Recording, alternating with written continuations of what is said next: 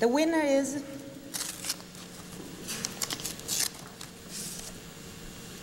Marlon Brando in The Godfather. Accepting the award for Marlon Brando and The Godfather, Miss Sacheen Littlefeather. At the Oscars in 1973, Indigenous activism took center stage. He very regretfully cannot accept this very generous award. And the reasons for this being are the treatment of American Indians today by the film industry, excuse me. After her death in 2022, some questioned her claims to be Apache. But at the same time, Sacheen Littlefeather used one of the most watched television events in the world to turn the spotlight on settler colonialism in North America. Indigenous activism takes many forms, and on this episode of Human Spectrums, we'll talk to a local Metis artist and activist about her journey.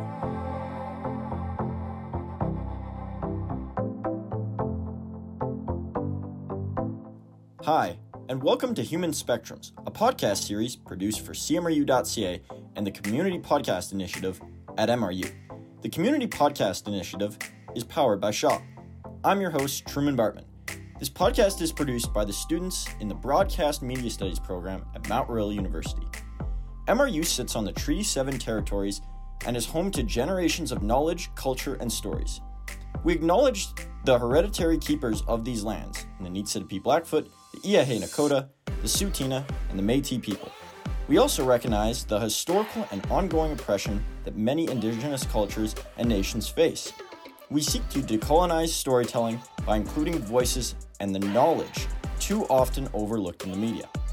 Human Spectrums explores how humans are on a spectrum of diverse races, orientations, and stories to tell. This seven part series explores these stories and celebrates the diversity of our society. On this episode, we want to explore Indigenous activism. To help us out, I'm joined with Calgarian and Indigenous activist Diana Frost.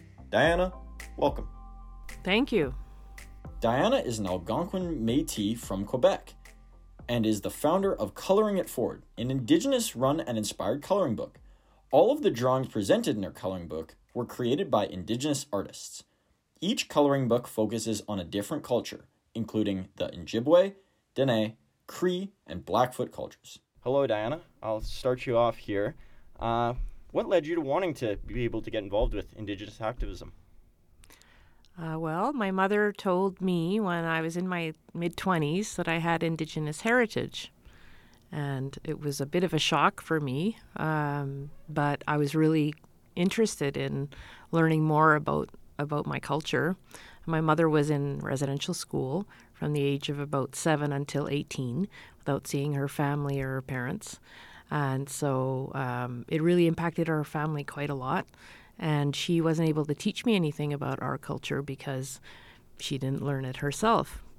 And so I started trying to find ways to reconnect with Algonquin culture or Metis culture. Um, but it was a bit hard to do because in Calgary, there's not a lot of Algonquin people because they're all in Quebec and Ontario. So um, I you know, in 2016, I, I woke up and I had a really powerful dream. And the dream was that I was going to make a series of coloring books with artists and elders from different nations, and that the teachings and the artwork would help people to reconnect with the beauty and the wisdom of our culture. For sure. And that, that must have been really tough for you growing up, feeling, did you feel maybe alone at times or, or isolated uh, be- because of not knowing where you were from or because of, of the past history within your family? Um, well, we, I, I never felt like my family was like other families. Um, I think my mother always had a bit of a hard time with uh, uh, knowing how to act as a mother because she didn't have a mother. She was raised by nuns, and so uh, she she had some pretty strange behaviors sometimes.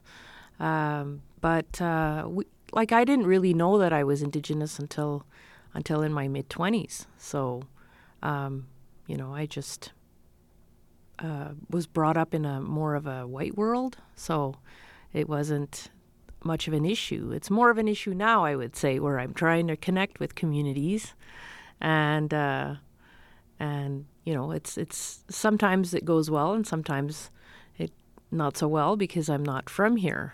Racist policies in Canada attempted to replace Indigenous knowledge, language, and spirituality with European values. So many Indigenous people were cut off from their culture. Mazina Giizhik, Senator Murray Sinclair, led the Truth and Reconciliation Commission's inquiry into residential schools. We must all recognize that the Indian residential school system is not just something for your history books. It is something that Indigenous peoples are still feeling the effects of each and every day. In what ways has the either the 60 scoop or, or residential schools impacted you and your family and the and the people most closest to you? Uh, well, I uh, don't really have much connection with uh, my mother's family, and that is my indigenous family, is my mom's family. Uh, because uh, when she came out of your residential school, she went back to uh, to her family, but she had a really hard time feeling like she belonged there, and they didn't really understand each other anymore, and so she ended up uh, going off on her own and so didn't really have any uh, interaction with my grandparents or my great grandparents. And that's a pity because they're the ones who could have taught me about my culture my, my language. And uh, not having that means that I'm not as well rooted as I could be. Um, and I'm only now in my 50s starting to feel a bit more connected um, and more rooted and knowing who I am and when you don't know who you are, it affects every aspect of your life. It affects all your relationships. It affects your your self esteem. Um, so, so that is something that I would encourage young people to do is to is to learn the language, especially when you're young. It's a lot easier, and and to participate in some of the cultural uh, part aspects and to learn the spirituality as well. For sure. And you spoke earlier that you're doing that through coloring it forward. What might be some things that you would like people to know about coloring forward that maybe they don't know or that you feel are key and important to, to get out there to the world? Uh, one of the things is that it's a social enterprise. And so it's comprised of a business and a not for profit organization. And uh, every uh, product that I sell includes a donation to an Indigenous project and there, I support lots of different types of projects, um, like healing and uh, language revitalization. And part of uh, the sales also goes to support the walk that I organize every year through my not for profit called Pukex the Children. And that is on Orange Shirt Day on September 30th. And that's part of my activism side. For sure, most definitely. I also have reconciliation products for people who are wondering how can I make a contribution to truth and reconciliation? What kind of activities can I do to help? So I decided to make a few products that have suggested actions for reconciliation. Elders work a lot within in with you with uh, creating the coloring books. Uh, what are some of the key components? What are some of the things that, that they're able to bring to the table that are really important to to making the coloring books? Oh, the the elders bring the authenticity, and they also uh, are the ones who write all the teachings and all the stories uh, f- for us for the coloring books. Because I'm Algonquin, I'm not Blackfoot or Cree or or Dene, so um, I felt like I had to involve an elder to make sure that the book was done in the right way and with protocol, and also that the teachings and all the writing in the book uh, was was appropriate, and the art is also has to be appropriate, and that's why I work with artists from that nation on each book. Seems like you obviously have a, a great partnership there and a great connection that you guys have been able to work well together.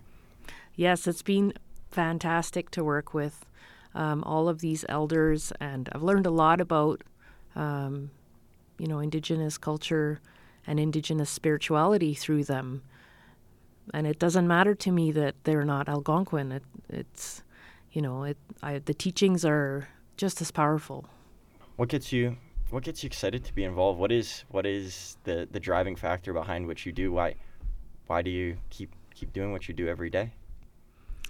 Um, I really love social change. I really want Indigenous people to have all the opportunities that everyone else has in our country, and uh, so so that's what basically drives me. I would like to see more friendships and relationships between Indigenous and non-Indigenous people in our country, because you know we honor and we respect all the other cultures and religions in our country. So why can't we also do the same for Indigenous people?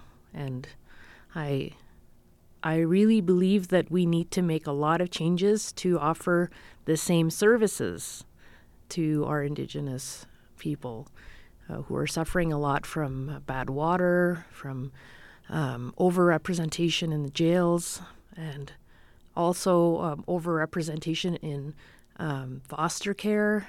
That that is causing huge issues because it's just like residential school all over again, where the children are being taken away. They're losing their culture, their connection to their family. So that's those are things we have to do something on. Um, but the most important thing is I'm hoping that um, non Indigenous people will open their hearts and start caring more about Indigenous people because it seems like um, it's there's a big divide between the two groups. Definitely. Yeah, it's it can be seen all over our, our society. This divide between indigenous and non-indigenous people can be viewed in pop culture. The film Dancing with the Wolves, which features Kevin Costner's character communicating with indigenous people. This clip makes indigenous people out to be uncivilized people that cannot properly communicate, when in reality, this is a stereotypic trope that non Indigenous people made about Indigenous people because they didn't understand them. Tatanka. Tatanka. Buffalo. Do. Buffalo. Tatanka. Buffalo. Buff. Buff. Buff. Buff. Buffalo. Tatanka. That's a, a really important point to make. Uh, you spoke a bit about uh, the Indigenous children coming up. If if you could go back in time or or, or offer some advice to an indigenous child who's just kind of finding their way in the world, what, what would be some things that you would, would, would offer to them? I think the most important thing for me when I was growing up was to have role models, regardless of their background, and to have people that I could look up to, that I could ask questions, um, and uh, people who have healthy lifestyle, healthy outlook, and people who can help who can help them. So you know who could help maybe recommend them or maybe uh, you know introduce them to an employer or could help maybe hire them. So i would say reach out look for role models look for uh, mentors there's a lot of mentorship programs now that are available through the john howard society through npower and uh, through stardale women's group yeah, for sure. And I think, yeah, you, you talk about coming together and, and that being such a big part of, of really your message today, not not just only within within uh, Indigenous people, but but all of us being to come able to come together to be able to to uh, get somewhere. We we've been stuck for a long time, and, mm-hmm. and just finding that, that bigger place is is is really important. Uh, is there anything else you would you'd like to add? Any any Oh, I really want to encourage everyone to um, start coming out to Indigenous events if you don't come to them. I'm sure Iniskim Center here at MRU must have events um, that you can attend. So I would encourage you to attend those. And if you're not sure uh, about um, a, where to find that information, you can also sign up for my newsletter. And I always put events calendars in there. And I also put suggested reconciliations and I put volunteer opportunities as well.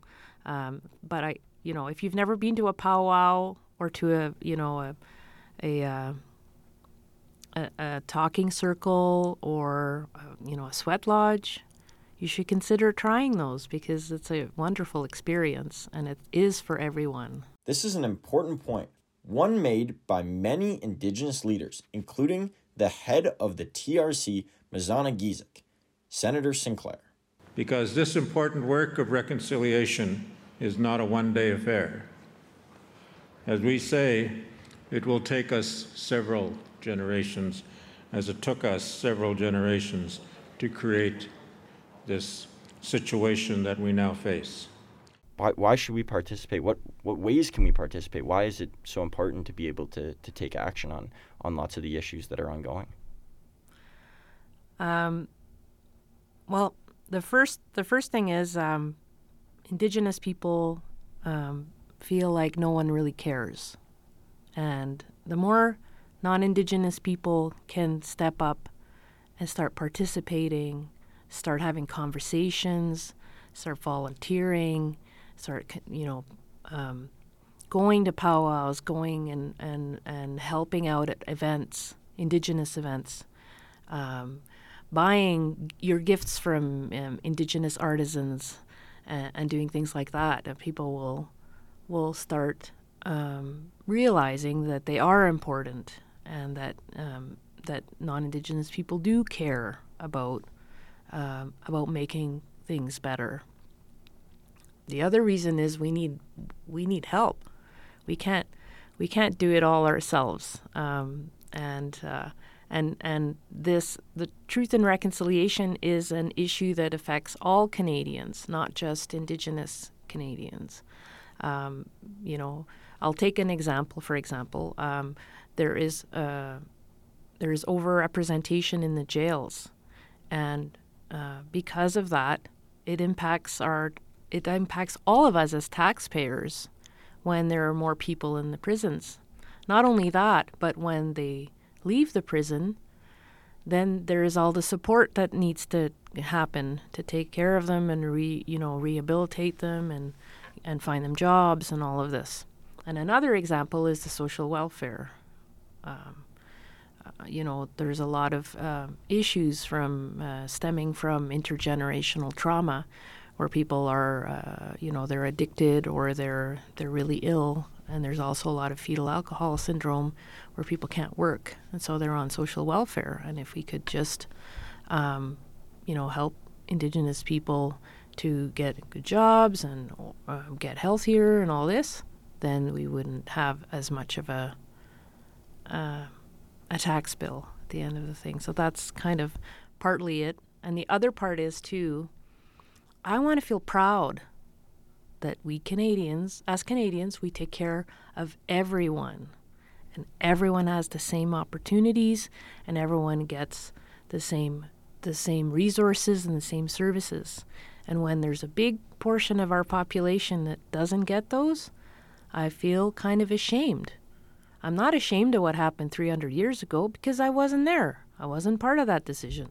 But I am ashamed of what's happening now and what the government is doing. And if I don't take action, I should feel guilty about that yeah, words are words are just into thin air if there isn't an actual movement behind them, and and I think that is yeah exactly what what you're saying. It's it's the actual grabbing and doing and taking the bull by the horns instead of just yeah sitting and and and making hypotheticals and saying well if it's it's the it's the doing and less less of the if if I'm if I'm reading correctly. Yes, absolutely. And there's so many things that people can do to help.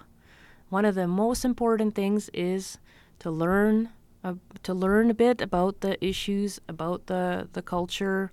Um, um, but I don't want people to get mired in that and and get stuck and then never go and talk to people because that is the best way to learn is to talk to elders, to talk to wisdom keepers, talk to anyone in the indigenous population because that's how I feel like I did I got the most important learnings was in conversations like that.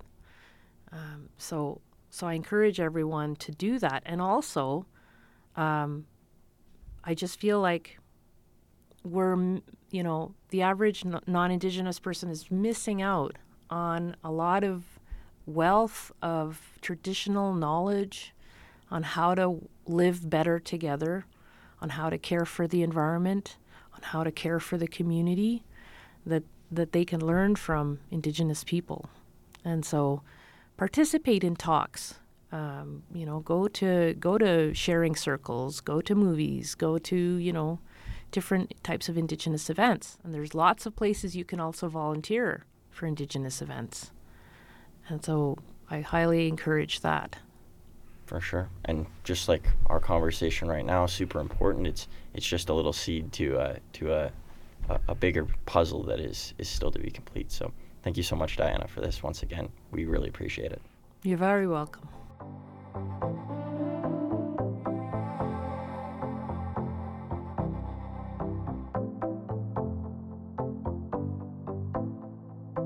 Thank you for joining us on this episode of Human Spectrums.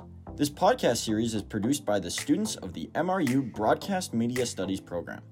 This episode was put together by Truman Bartman, Ariel O'Shea, Clayton Yates, Yasmin Lee, Hunter Pratt, and Aiden Bragg. Our series production team is Taylor Boisvert, Aiden Bragg, Will Brennan, Marcus Hollinsworth, Aldi Loshi, Christian Savard, and Kaylee Stover. Human Spectrums is a production of CMRU.ca and the Community Podcast Initiative at MRU. The Community Podcast Initiative is powered by Shaw. I'm Truman Bartman. Thanks for listening.